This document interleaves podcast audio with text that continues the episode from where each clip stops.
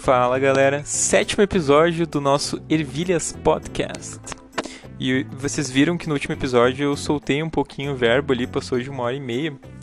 Mas. E nem era um livro grande na verdade, né? Ele tem 200 páginas ali mais ou menos, o livro amarelo do terminal. Mas nesse episódio a gente vai falar de um livro maior, mas vai ser um podcast mais curto porque eu li ele já tem algum tempo. Esse foi um dos conteúdos que eu acabei não gravando nada no, no GTV ali no meu Instagram, para quem não, não segue, é arroba Rafa, Rafa Buffon, com dois Fs de faca e N de navio no final. E esse é um livro muito bom, só que ele é. Uh, e é muito louco isso, a forma dele, tudo, a gente vai falar, obviamente, mais sobre ele. Mas ele vai ser mais, mais leve, mais curto o conteúdo, porque eu li ele então já faz algum tempo. Li ele quando começou a pandemia, no ano passado porque ele tem várias transições assim de, de cenários, de personagens. Uma coisa meio uh, tipo os livros do, do, Game of Thrones que te colocam nos pontos de vista de vários personagens assim e pode ser meio incômodo às vezes porque tu tá lendo um capítulo de algum personagem que tu não gosta mas tu tem que entrar na, na cabeça dele e ver os sentimentos dele e essa coisa que só os romances conseguem fazer de te colocar num ponto de vista que nem sempre tu gostaria de estar, mas que ele te permite isso. Assim. Essa oitiva do outro, essa escuta do, um, do ser diferente. Temas do livro.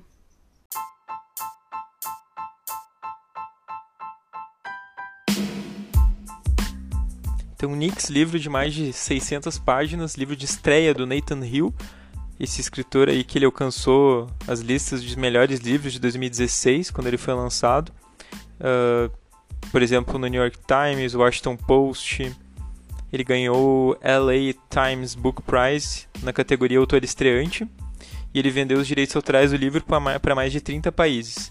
Ele é bem aquele estilo romance americano, assim, grandalhão, assim, que, tipo, ele conta a história uh, bem detalhada, assim, é bem fechadinho, bem amarrado. Ao mesmo tempo é uma, uma linguagem leve, assim. Uh, eu, eu, por exemplo, eu sempre deixo de marca-página um pedaço de papel que eu vou anotando as coisas que eu não sei do livro e vou pesquisando. Ele não tem tantas coisas novas, assim, e o que ele tem de novo ele explica. Mas ele é uma experiência bem boa, assim, eu gostei bastante de ler, um livro bem legal, ele toca temas que às vezes são meio uh, deixados de lado, assim, da literatura, tipo, são meio escatológicos e ele consegue extrair beleza daquilo. Então é, é bem impressionante essas, esses temas, assim, que ele pega. A história do livro começa com a Fai, que é a mãe do ou Fei, uh, é o nome norueguês, então não sei se é a pronúncia correta. Ela é a mãe do protagonista, mas não sei também se dá para chamar de protagonista como porque tem vários pontos de vista. Então, em determinado momento, vai se falar muito no livro sobre certo personagem e ele vai se tornar o protagonista. Mas enfim, a maior parte do livro gira em torno do Samuel, então dá para dizer que ele é o protagonista. Daí a Fai começa o livro tirando umas britas que ela pega no chão num governador, uh, num candidato a governador americano. E ela é acusada de terrorismo por isso. Daí entra toda aquela história, porque o livro se passa um pouco depois do ataque às Torres Gêmeas, então as pessoas estão muito apavoradas com essa questão do terrorismo e uh, ataques às pessoas e ficam horrorizados com isso. Mas foi um ato político, né? Foi uma forma de protesto, de indignação. Uh, e com certeza ele tira um capital político daquilo, né? Ele ganha, tem um ganho político com isso, esse candidato a governador. E a FAI é, tipo, acusada, processada e ela tem muito poucas chances de ganhar o processo, né, na verdade. E o Samuel é um professor universitário de literatura, frustrado, um escritor fracassado, e ele joga com uma certa frequência um jogo chamado Elfscape. E ele joga até às vezes usando o notebook da universidade.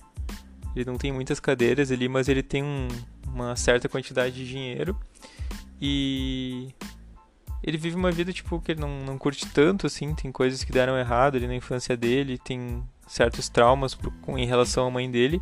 A mãe dele, por exemplo, saiu de casa assim certo dia, nunca mais voltou. Então ele foi criado pelo pai e ele tem muita mágoa da mãe dele e culpa ela por muita coisa também. E Ele, ele tem um, um, dinheiro que ele conseguiu, num, que foi um adiantamento de um contrato de publicação de um livro dele. Só que esse livro nunca foi publicado. E o editor entra em contato que ele teria que devolver esse dinheiro agora. E o dinheiro já foi gasto. E ele não tem o livro pronto. E ele tem um prazo muito pequeno para escrever o livro. E a editora também não quer mais. Mas, como a mulher que está em todos os meios de comunicação agora, todos os sites de notícias estão falando dela agora, essa mulher que cometeu o atentado terrorista, como estão chamando, contra o candidato governador, é a mãe dele. Ele se propõe a escrever essa história contra a mãe dele, também como uma forma de retaliação, de vingança, por ela ter uh, saído de casa.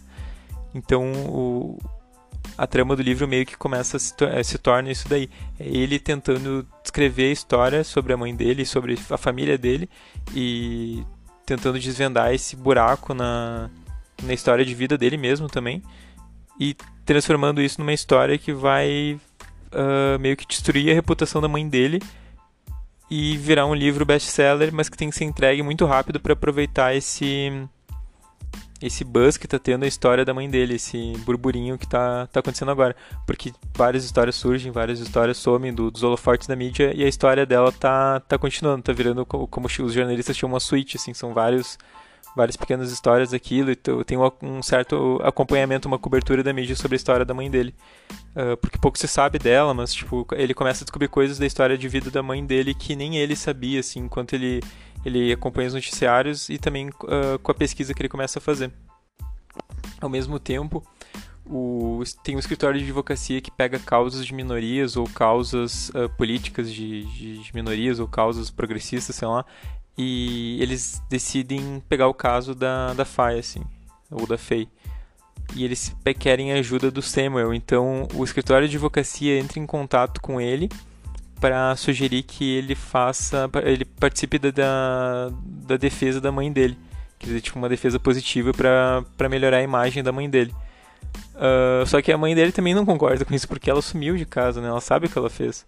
E o escritório de advocacia também, quando eles, eles finalmente se encontram, ele, o, o advogado tá lá, tipo, meio que intermediando a reunião e, ah, não, ela não vai responder tal coisa, ou tipo, a reunião só se limita a isso, sabe? porque tem várias questões, uh, exigências foram colocadas por ela e também tem exigências do escritório, assim, eles querem meio que ele dê um depoimento chapa branca para limpar um pouco a barra da mãe dela, da, da mãe dele, uh, no julgamento. E ele, tipo, nem quer, tá, tem muita mágoa da mãe dele, mas ele quer também esse encontro para poder tentar descobrir esses dados, para poder sair o livro e não ser não não, não, não ter não ser processado né, pela, pela editora porque ele não tem o dinheiro para devolver e para ele conseguir entregar o livro dele.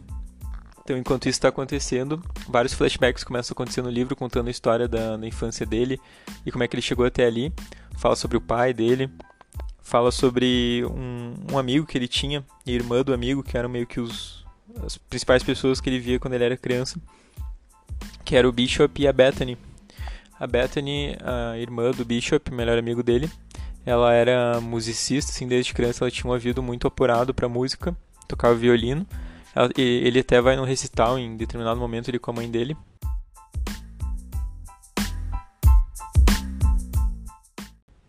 E o Bishop que ele, ele me lembrou quando ele apareceu na primeira cena do livro, uh, aquele personagem enigmático lá do Apocalipse Now o Coronel Kurtz. Ah, mas era uma criança, claro. Porque ele é um personagem muito complexo, assim. Até fala em algum momento do livro que ele era um valentão, mas era diferente dos outros, assim, que ele não pegava as pessoas vulneráveis, assim. Ele era como se fosse um valentão, valentão dos valentões. E tem umas questões bem pesadas também, não quero dar spoiler sobre isso. Questão de abuso. Uh, mas o Bishop ele acaba sendo meio que o, o Cicerone, assim, o guia do, do Samuel na, na infância, assim, mostrando as coisas. E, tipo, aquele amigo legal ali que tem, tem vários, vários hábitos legais. E ele gosta muito dele, mas ele gosta muito também da Bethany. ele desenvolve uma, uma paixonite, assim. E é o círculo de amizade deles. Até ele, ele defende o Samuel, mas não só o Samuel, assim, tem um, tem um pedaço do livro que ele, ele tranca um valentão e, tipo, ele é muito louco, ele é muito faca na bota, muito sangue no olho, assim, o, o Bishop, apesar de ser uma criança. O que é muito louco, mas depois é explicado o porquê que ele é dessa forma.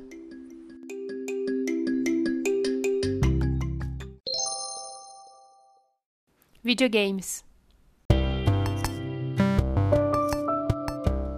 O livro começa com uma descrição épica, não no sentido hiperbólico da coisa, mas no sentido gênero literário, uh, de um jogo que o Samuel joga frequentemente para fugir da realidade, que é o Elfscape. E ele descreve muito os efeitos na saúde mental do Pilnage, que é outro personagem do livro, uh, porque ele joga muito o jogo. O Pilnage, no caso, é o nickname dele. O nickname do Samuel, só para comentar aqui, é o Dodger. Dele descreve, o, o autor descreve as aventuras deles juntos e o que, que, acontece dentro do jogo, mas de uma forma muito realista e detalhada e viva e tipo, tu, tu realmente se sente dentro do jogo. E eu lembro que quando começou a, a pandemia, eu estava lendo esse livro, as descrições me lembraram muito uh, nós, assim, eu e minha namorada, Tibia. Então, tipo, a gente voltou a jogar Tibia com uma outra amiga dela e a gente ficou viciado, a gente tipo, pegou acho que level 50, 60 em uma, se uma semana, ou, tipo, muito pouco tempo. Eu, eu, lembro que foi com certeza menos de um mês, mas tipo, em muito pouco tempo a gente pegou esse level alto aí, por pouco tempo que a gente jogou. E a gente fazia fazia quest e tal e conversava com as pessoas, ganhava item e tal, e tipo, foi um vício muito muito não saudável, assim, de, de readquirir, jogar Tibia por causa de um livro. Uh, mas eu acho que eu senti muito que o que o, que o autor falava no livro, assim, a, as questões de fugir de, de realidade, que pra mim é uma coisa que, que acontece, assim, com certa frequência, pegar um jogo e jogar, jogar, jogar, jogar. Uh, ultimamente tenho conseguido evitar isso daí, mas eu acho que durante a minha vida eu fiz isso várias vezes, jogar muito videogame de um jeito não saudável. E esse personagem faz isso, assim, ele é bem escapista com videogame. No caso, esse Elfscape que, que fala no jogo, ele é um MMORPG, que é aqueles é Massive Multiplayer Online RPG, que é basicamente um RPG que você joga online, então as tuas ações têm resultado em tempo real, com várias pessoas. Em determinado momento do livro, o Pilnage e o Samuel, eles se encontram e o Pilnage tem uma passagem muito boa que ele fala sobre é, é, tipo bem aquelas metáforas que tu tira de videogame, assim, que faz muito sentido para quem joga videogame, mas talvez não faça para outras pessoas que não joguem. Mas ele diz que todas as pessoas que você vai conhecer na sua vida são ou inimigos, ou obstáculos, ou quebra-cabeças, ou armadilhas. E vou ler como tá no livro. Daí o Samuel pergunta para ele, abre aspas, e como eu vou saber a diferença? No início não tem como saber, disse o Pilnage. Deixou a colher de lado. Os nachos, em sua maior parte, estavam consumidos. Pilnage passou o dedo em uma poça de queijo, depois o lambeu e explicou. Você precisa ter cuidado para não confundir pessoas que são quebra-cabeças com pessoas que são armadilhas. Um quebra-cabeça pode ser resolvido, mas uma armadilha não. Em geral, o que acontece é o seguinte: você pensa que alguém é um quebra-cabeça até perceber que é uma armadilha, mas aí é tarde demais. É essa armadilha. Nossa, até me arrepiou. Eu acho que para mim fez muito sentido, mas porque no livro ele estava falando sobre como ele ele ia se aproximar, ele ia se reaproximar da mãe dele para tentar resolver essa treta ali com, com a editora e resolver a vida dele, mas ao mesmo tempo podia dar, dar errado porque se ele se reaproximasse da mãe dele, talvez as coisas se resolvessem, o que também seria bom. Só que daí seria um problema para ele. Então talvez fosse a armadilha, né? Que o Pionage estava falando. Que apesar de ele ser um cara que joga videogame freneticamente ali, uh, conta que ele tinha duas contas secundárias, ele passava tipo 5 horas fazendo as missões diárias para conseguir os itens de bônus em todas elas e tinha toda essa rotina uh, fechada em si mesmo, assim, que não tinha muito sentido porque ele jogava videogame para jogar mais videogame, assim, era esse ciclo de retroalimentação ali, ele nem se divertia mais, né? Então eu vi, nossa, muita relação comigo, assim, às vezes eu jogava o jogo, tipo, só pelo, pelos bônus, pelos itens que eu ia ganhar e, tipo, efetivamente se perguntar assim, ah tá, mas realmente tu se divertiu jogando? Não, mas eu tive a fuga da realidade jogando videogame. Então, hashtag pesadão. Pesado, pesado, pesado. Essas reflexões sobre como a gente foge da, da realidade com essas coisas. Porque resolver determinadas coisas pode ser mais pesado, mas fazer várias quests inúteis não é. mas o Peonage ele tem um problema também com procrastinação e o, o videogame acaba sendo a válvula para ele não resolver essas coisas na vida dele, porque ele fica ele fica falando sobre como ele quer começar uma dieta mais saudável e ele tá com problema de obesidade, uh, tá fora de forma e tal, e tem dor em alguns pontos porque ele fica muito tempo do dia dele sentado. Uh, e como ele queria escrever um romance policial também, ele tem outros planos na vida dele, mas ele acaba não fazendo porque ele gasta muito tempo do, do dia dele, né? Que tempo é um recurso finito, uh, jogando esse Offscape. E ele é muito bom nisso, mas tipo, ele é bom no jogo e é isso, assim, sabe? Ele não, não consegue utilizar toda a performance, não sei se dá pra falar assim, possível dele enquanto ser humano, né? Ele só é esse, esse autômato aí reproduzindo as coisas todos os dias. E eu acho que até um certo ponto é legal jogar o jogo e tal, mas tipo, quando se torna muito bom naquilo, acaba ficando até meio chato, assim, tu continua fazendo meio por hábito. Porque quem desenvolve o jogo, eles certamente devem ter essa noção de que tu. Tu, tu tem um, um sistema de estímulo e recompensa uh, biológico, né? Quando tu, tu consegue determinada coisa e eles conseguem transportar esse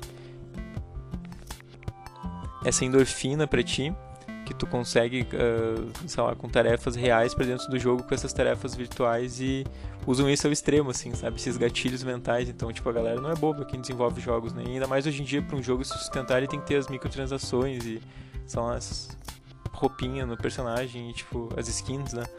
E, tipo, é isso aí, né? Infelizmente, não, não, não vou dizer que, tipo, todo, todo desenvolvedor de jogos que faz esse esse mecanismo, esse sistema faz isso porque gosta, mas faz isso porque tipo, é a única forma que o jogo tem de dar certo hoje em dia, né? Tu tem que reparticionar o jogo em vários pedacinhos e esperar que as pessoas comprem os pedacinhos eventualmente para sustentar a tua operação, que é o jogo. Tá, mas por que, que eu tô falando tanto de jogo? Uh, porque é legal do livro que ele trata desses temas que seriam escatológicos, uh, até o pedaço que eu li agora sobre a poça de, de queijo ali quando ele tava comendo nachos. Eu acho que é o tipo de coisa que tu veria, sei lá. Tem uma, uma, uma reformulação do, do romance americano no Henry Miller, esses escritores, sei lá, não beatniks, mas eu acho que pós-beatniks talvez, pegar certas coisas que são mais do dia a dia, são mais corriqueiras, ou tipo, seriam meio nojentos, ou seriam tipo temas não literários, assim, por assim dizer, bem entre aspas, que ele consegue fazer, assim, então, provavelmente outras pessoas fizeram antes dele, mas eu acho que nele tá, tá bem legal, assim, são temas não tão nobres, temas meio, sei lá, que as pessoas não veriam, assim, uh, muito sociedade do consumo, assim, muito, uh, muito trashes, assim, temas muito, nada a ver, sei lá, não sei como explicar.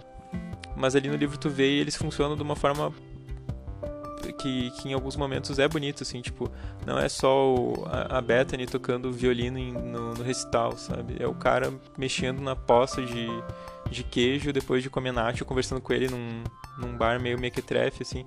Então, tipo, ele consegue passar essa veracidade, assim, eu acho que isso que é o, é o legal do livro. Ele usa essas essa ambientação assim para ser para ser crível, para ser de verdade, sabe?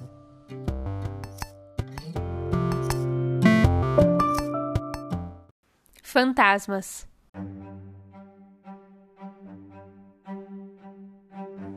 Outra coisa legal do livro é que ele usa a, todo um essa história familiar em determinado momento começa a ter elementos de romance histórico. Então ele vai ter coisas que realmente aconteceram ali da história americana, não só o ataque às Torres Gêmeas, mas vai ter a guerra, a guerra do Afeganistão, a guerra do Vietnã, e muito dele se passa durante os anos 60, porque daí o, o Samuel começa a descobrir a história da Fai, e a gente também, como leitor, começa a descobrir e ver por que, que ela fugiu de casa, assim, da notícia, por que, que ela nunca foi procurar o Samuel, e por que que, apesar de no primeiro momento ela parecer uma personagem péssima, ela na verdade tem um bom motivo para ser daquele jeito e a gente se sensibiliza bastante, que é aquela força do romance que eu falei no início do podcast. Então o Nyx é um fantasma na cultura nórdica, não é a deus da noite, segundo a mitologia grega, que é da mitologia nórdica. Tem até um fantasma, um Nyx, que é um cavalo branco, que ele conduz as pessoas até a morte na garupa, para quem monta na garupa. Tipo, o cavalo continua galopando, galopando para sempre e daí a pessoa morre. E é tipo uma história conta para as crianças, é meio que aquela história do totem e tabu do Freud, que é como o ser humano usa essas histórias para para educar e de certa forma uh, policiar certas atitudes ali da, das pessoas, né? começando na infância com as, com as histórias infantis, esse tipo de coisa. E esses fantasmas, eles resolvem certas coisas na trama, assim, em determinados momentos. Apesar de ser um romance que ele, ele, é, ele não é fantástico, mas tem essas, essas pequenas intervenções fantásticas aí com os Nicks. Os Nicks ou os Nisses, Gangfred, Draugs, que são essas palavras de origem nórdica aí que o pai da Fai ou o avô do Samuel contam para ela, que é o Frank, que é um cara muito taciturno e que não, não conversa muito, assim, é fechado na dele, é extremamente um, desajeitado com as palavras. Quando ele vai falar alguma coisa, ele é ou muito uh, bizarro ou muito violento assim com as palavras, muito severo a maior parte do tempo. E eu acho que não é para menos, eu até estava lendo uma notícia ontem sobre como é uma cultura dos países nórdicos deixar os bebês dentro dos carrinhos deles no meio das nevascas, que é uma coisa que para os estrangeiros é muito bizarro, mas para eles é normal porque eles deixam um monte o bebê bem agasalhado assim nas nevascas, e isso aumentaria a resistência deles a passar frio assim por mais tempo, eh, contanto que ele esteja bem agasalhado.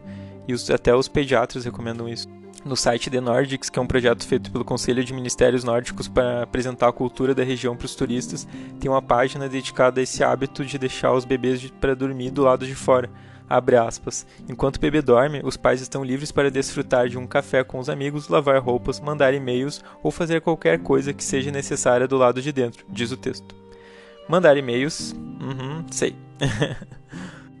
Mas esse pai severo, então, ele é meio que responsável pela Fai uh, ter uns ataques de pânico. Ela quer muito agradar o pai dela e o pai dela nunca dá uh, sei lá, um sorriso e tipo, sempre trata como se qualquer conquista dela não fosse mais do que obrigação.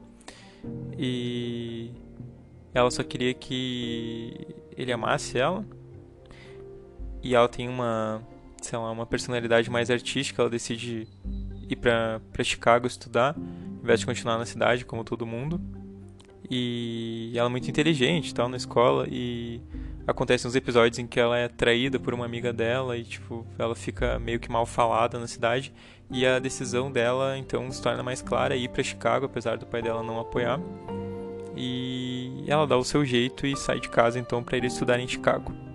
Ela tá sempre lendo um livro, a Fai, e tem uma citação muito boa do Allen Ginsberg, que ela faz um depois vocês vão ver de onde eu tirei essa, essa análise aí do, do canal Livrada, mas ela pega o, Alan Ginsberg e insere na narrativa como se ele fosse professor de uma universidade, o que não aconteceu historicamente, mas ela usa uh, literariamente na narrativa. Uh, então ela é, é, o, o autor meio que coloca como como se fosse um personagem virtuoso, Alan Ginsberg, e uma das citações é abre aspas, pobre flor morta quando esqueceste que eras uma flor, fecha aspas.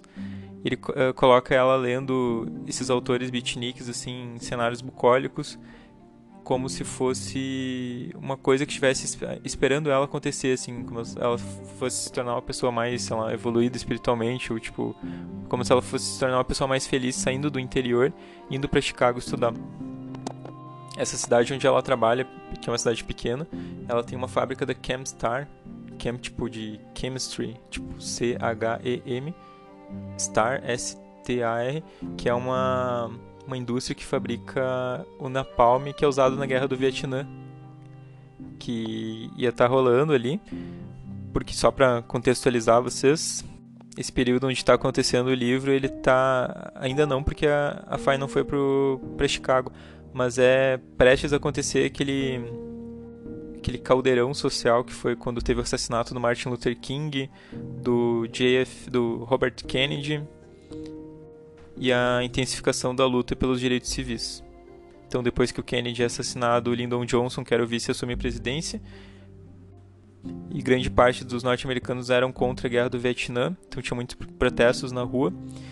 E tem um episódio no livro que mostra um acontecimento histórico que foi um, massacre de hippies que teve em Chicago, que foi quando teve a convenção do Partido Democrata lá e teve tipo um quebra-pau com a polícia, que tinha muitos agentes da polícia que estavam a paisana ou sem crachá, então não teve como identificar eles. Então, um caso de truculência policial histórico que é representado de dentro da narrativa e que faz sentido com a narrativa porque os personagens estão ali, sabe, no meio daquele acontecimento histórico. Então não eram só hippies, uh, estudantes negros, mulheres de, de, grupos de protesto, ou panteras negras, sei lá. era a Fai e os amigos dele que ela conhece em Chicago quando vai estudar na faculdade. E ao mesmo tempo a gente vê a, tem a descrição da cobertura televisiva que eu achei muito, muito interessante, porque mostra os tiozões na cidade natal dela vendo a TV e o quebra-pau e tipo torcendo para espancarem os hippies, sabe? Sendo que visivelmente era uma, uma abordagem truculenta porque era tipo a polícia primeiro não uniformizada e depois uh, batendo para matar, assim, né? Então, tipo, tem os casos de assassinatos ali relatados. Então ele faz toda uma pesquisa, depois no final do livro tem as fontes dele para representar os anos 60 da forma mais vívida e, e realista, assim, histórica mesmo possível. Tem até um policial que ele tem um, um relacionamento meio meio submissão com uma amiga da FAI. E esse policial, uh, a gente vê toda a escalada de acontecimentos que, que, que meio que moldam o que ele se tornou no futuro. Uh, eu lembro quando eu tava lendo, Uh, ele é tipo uma pessoa que é total violência, assim. Ele é total violência e raiva e, e desprezo e sentimento de, de ódio acumulado. Eu lembrei quando eu tava lendo do, do Aikido, que tem uma entrevista de um professor de Aikido que ele fala sobre como a espiral de violência tem que ser parada em algum momento. Tipo, as pessoas que estão dentro dessa espiral de violência, alguém tem que parar isso, assim, senão ela vai continuar só crescendo, uh, não exponencialmente, mas geometricamente, né? E ele é um cara que não para, assim, ele continua com, com rancor o livro inteiro, assim, é muito bizarro. Ele é tipo o, aquela história do Jean Valjean, assim, nos Miseráveis do Vitor Hugo, sabe? É o, é o, o, policial que persegue a pessoa o livro inteiro, sabe? E aqui tem esse, esse Jean Valjean, assim, também, que é a, é a Fai, né? Que é perseguido pelo policial. Então a gente tem essas cenas muito vivas, não só porque elas realmente aconteceram, mas porque são muito bem ambientadas. Eu lembro que eu sentia muito que eu estava vivendo assim os fatos porque ele descreve muito bem assim com muitos detalhes, tem tipo, muitas metáforas o livro. Eu achei ele muito bem escrito, assim, gostei bastante de ler. E ele fala da contracultura de uma forma bem realista, assim, ele não tem esse monopólio da virtude do, dos hippies ou do, do, policial, assim, eu acho que ele, ele dá os, os pontos negativos e as coisas não tão legais de se ver dos dois lados, assim. Então gostei da abordagem dele. E ele tem um estilo bem irônico, assim, ele é bem engraçado de ler. É um livro com várias plot twists. Então, galera que curte Game of Thrones, ali que nem eu comentei antes, vai gostar do, de ler esse livro.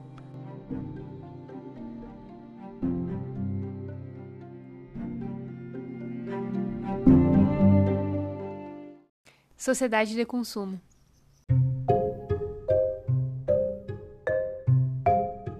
Tem um personagem que eu achei o mais interessante, não tô dizendo que eu gostei dele, mas tipo, é o mais legal porque é o, um dos que tem muitos plot twists ali, que é o Perry Winkle, que é o editor do nosso protagonista ali. Ele é bem anti-herói, mas eu não vou dar spoiler, então vocês vão ter que descobrir por que lendo o livro. Uh, que ele é o editor, ele, tipo, ele tá sempre dando um pitaco irônico, assim, ele fala, por exemplo, de como os livros de não ficção são comprados mais pelos subtítulos do que pelos títulos em si, se for ver, a grande maioria deles tem esse, essa subtitulação em excesso. E tem uma passagem muito interessante que eu achei da Disney, que ele fala sobre como os funcionários lá parece que levaram uma lavagem cerebral, porque eles estão sempre sorrindo um jeito muito maníaco. E é verdade, porque tem toda uma política de funcionários na Disney que, tipo, a pessoa tá lá num, sol de 40 graus e ela tá fantasiada, assim, ela não tá só com a fantasia, ela tá fazendo um cosplay daquele personagem da Disney, ele tem que agir como o personagem agiria, então ele tem que estar sempre feliz, sempre sorridente, e tipo, tá, beleza, eu, eu sei, né, eu imagino que todo mundo aqui também, se vai entrar no estabelecimento, espera que a pessoa esteja feliz, esteja, tipo, vestindo a camisa, se é que dá pra dizer assim, e que seja um lugar tipo iluminado, com música, perfumado, que você seja bem atendido, que tenha desconto, toda essa história assim, que você se sinta não só uh, um, um, número, né, mais um dentro daquele lugar, porque a gente gosta de se sentir bem, gosta de ser bem tratado, mas a gente nem sempre gosta de pensar em como é que aquela pessoa, o que que aquela pessoa tem que estar tá abdicando para estar tá agindo daquela forma. Por exemplo, ela pode estar tá abdicando do, do, sentimento de verdade dela, ela pode estar tá fingindo que está feliz, fingindo que está ganhando um, um, bom salário, sei lá, fingindo que aquilo faz sentido, e não que é uma grande baboseira, assim, uma grande uh, forçação de barra, né? Uh, porque as pessoas, sei lá, têm suas necessidades e, e uma delas é não estar sendo, sei lá, agindo dentro do personagem, né? Mas eu acho que até tem aquela coisa, né, que tipo, quando tu tu tira a máscara, assim, enquanto mostra que que aquilo é uma ilusão, as pessoas ficam irritadas, né? Então tu tem que estar sempre, sempre agindo, sempre eh, fingindo, né? agindo como um ator, para as pessoas não perceberem, né? Que é uma grande invenção aquilo, né? E as pessoas adoram ilusão, né? Os ilusionistas, os mágicos, né? Tem toda essa coisa do ser humano se impressionar com isso. Até estava lendo um texto sobre... Ele é um texto do Nexo Jornal, escrito pelo Camilo Rocha, que é o sindicato do Google, os movimentos nas empresas de tecnologia, que fala sobre como os profissionais da área de tecnologia estão de saco cheio assim de agir dentro dessa cultura do otimismo, como é chamado dentro dessas empresas de tecnologia, que ninguém pode apontar os erros, assim, tem que sempre fingir que que aquilo é muito legal de trabalhar ali, que tipo, ah, um lugar com puff, mesa de sinuca e videogame, sabe? Tipo, máquina de café, uh, tipo, é suficiente, sabe? Direitos trabalhistas não. então, e condições meio what the fuck assim de trabalho, tipo, ninguém pode criticar.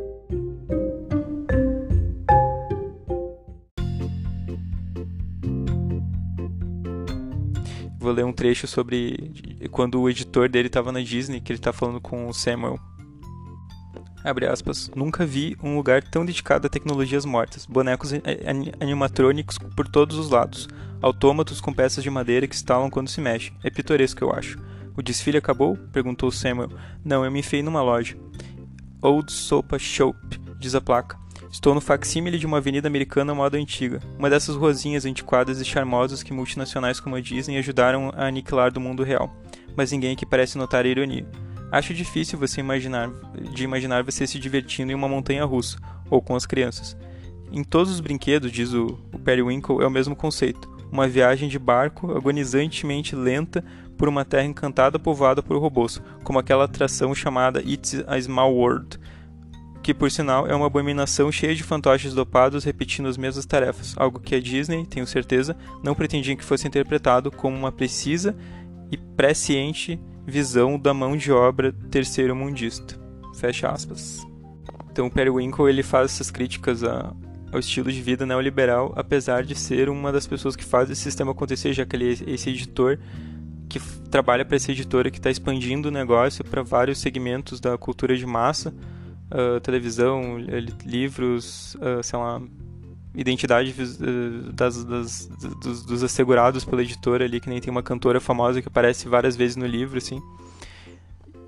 E ele é esse personagem ambíguo que faz essas críticas e a gente fica com com bastante pé atrás quando a gente descobre mais sobre ele ao longo do livro. Estou tentando não dar spoilers sobre isso, porque é uma coisa que muda muito o livro.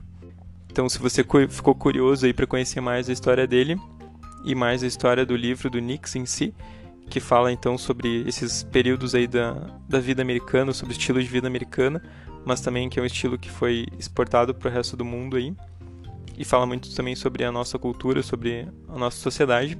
Fica a dica aí para você ler o Nix, um livro comprido, mas rápido de ler, porque ele é um livro que te prende bastante. E essas inserções de fatos históricos aí que acontecem, de protestos, uh, desde a década de 60 até o Occupy Wall Street, que aconteceu ali no não faz tanto tempo lá, 2011, eles melhoram e aprofundam a trama e fazem ela fazer mais sentido com a nossa vida. Então fica a dica aí. Até o próximo episódio. Um beijo, um abraço. Dúvidas, sugestões lá no arroba Rafa Rafa Buffon no Instagram. E até a próxima.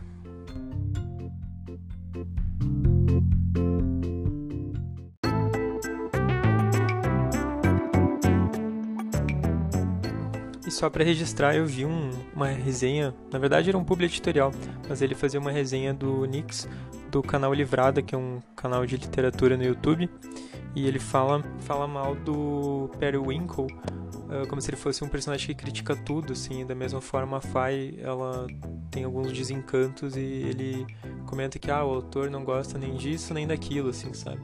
Uh, fazendo uma falácia, que nem tem no, no começo do livro lá um capítulo sobre falácias, falácias lógicas, uh, porque não, não quer dizer que para eu criticar A e B eu não gosto de C, D, E, F, G, sabe? Então, ele, eu acho que está bem claro, assim, porque que o Periwinkle tem a, as críticas que ele tem, eu acho que tá muito bem construído o personagem, inclusive ele tem altas plot twists com ele, e mais ainda a Fai, uh, porque que ela cresceu, se tornou aquele tipo de pessoa, sabe, talvez ranzinhos, assim, mas ela tem os motivos dela, então acho que a crítica dele não é bem embasada porque no livro está bem explicadinho.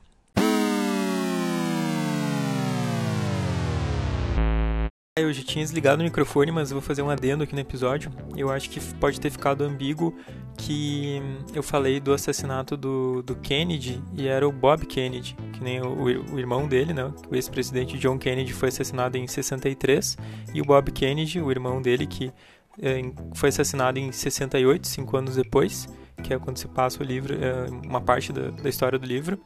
Ele era senador na época. Então, só para ficar essa diferenciação aí que são duas pessoas diferentes. Infelizmente, os dois foram assassinados.